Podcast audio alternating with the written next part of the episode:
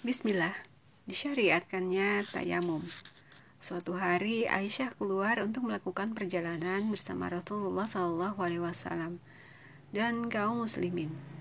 Ketika itu ia mengenakan kalung yang sama dengan kalung yang dikenakannya pada peperangan dengan Bani Mustalik. Ketika kaum muslimin telah tiba di Zatul Jaisi, kalung Aisyah terlepas dan hilang. Ketika itu hari telah menjelang subuh, Rasulullah Shallallahu Alaihi Wasallam beserta rombongan terpaksa harus bertahan di tempat itu hanya untuk mencari kalung Aisyah yang hilang. Aisyah sendiri yang menuturkan kisah itu dengan lengkap. Ia berkata, kami keluar bersama Rasulullah Shallallahu Alaihi Wasallam untuk sebuah perjalanan.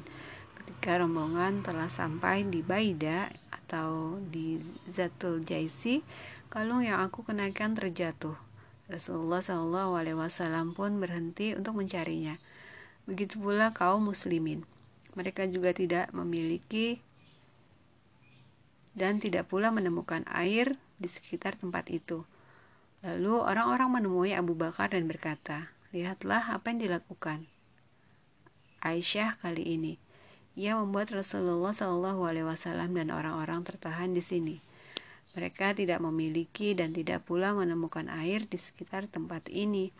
Abu Bakar kemudian menemuiku, sedangkan Rasulullah Shallallahu Alaihi Wasallam sedang ter, sedang terlelap dengan kepala beliau berada di atas pangkuanku.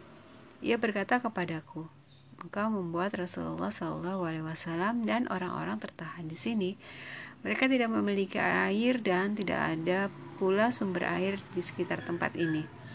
Abu Bakar memarahiku dan menusukkan tangannya ke pinggangku. Aku tidak dapat bergerak karena Rasulullah Shallallahu Alaihi Wasallam sedang terlelap di atas pangkuanku. Tak lama kemudian Rasulullah Shallallahu Alaihi Wasallam terbangun. Beliau tidak menemukan air untuk melaksanakan sholat. Karena itu Allah menurunkan ayat tentang tayamum dan kaum muslimin pun melakukan tayamum ketika itu. Hadis riwayat Bukhari dan Muslim. Salah satu keistimewaan syariat dan hukum Islam adalah ia ditetapkan oleh Allah pada kondisi-kondisi yang tepat dengan mempertimbangkan kebutuhan-kebutuhan dan maslahat-maslahat manusia. Wudhu, sebagaimana kita ketahui, merupakan syarat untuk melakukan sholat. Tetapi umat Islam kerap berada di tempat-tempat tertentu, termasuk tempat terjadinya peristiwa di atas yang tidak memungkinkan mereka untuk mendapat air. Karena itu Allah mewahyukan aturan-aturan tayamum bagi kepentingan umat Islam sendiri serta sebagai bentuk rahmat dan kasih sayangnya agar mereka dapat melaksanakan salah satu syair salah satu syiar Islam terbesar yaitu sholat. Adapun tentang tayamum itu adalah Adapun jika kamu sakit atau sedang dalam perjalanan atau setelah buang air atau kamu telah menyentuh perempuan sedangkan kamu tidak mendapat air, maka bertayamumlah kamu dengan debu yang baik atau suci. Usaplah wajahmu dengan tanganmu dengan debu itu. Sungguh Allah Maha Pemaaf dan Maha Pengampun. Quran Surat An-Nisa ayat 43 Lalu setelah ayat ini turun, suasana kejengkelan yang sebelumnya menyelimuti umat Islam segera beralih menjadi suasana kegembiraan dan kebahagiaan. Mereka mengangkat tangan dan berdoa kepada Allah, pencipta langit dan bumi, agar dia melimpahkan rahmatnya kepada Aisyah, Ummul Mukminin.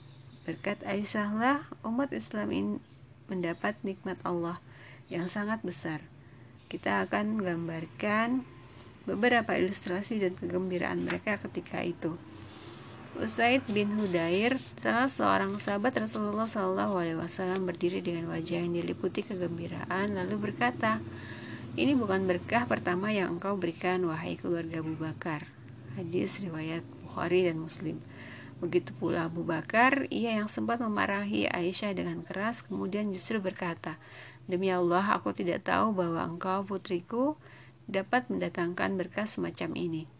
Engkau yang membuat umat Islam tertahan di sini dan karena itulah Allah menurunkan berkah serta kemudahan kepada mereka.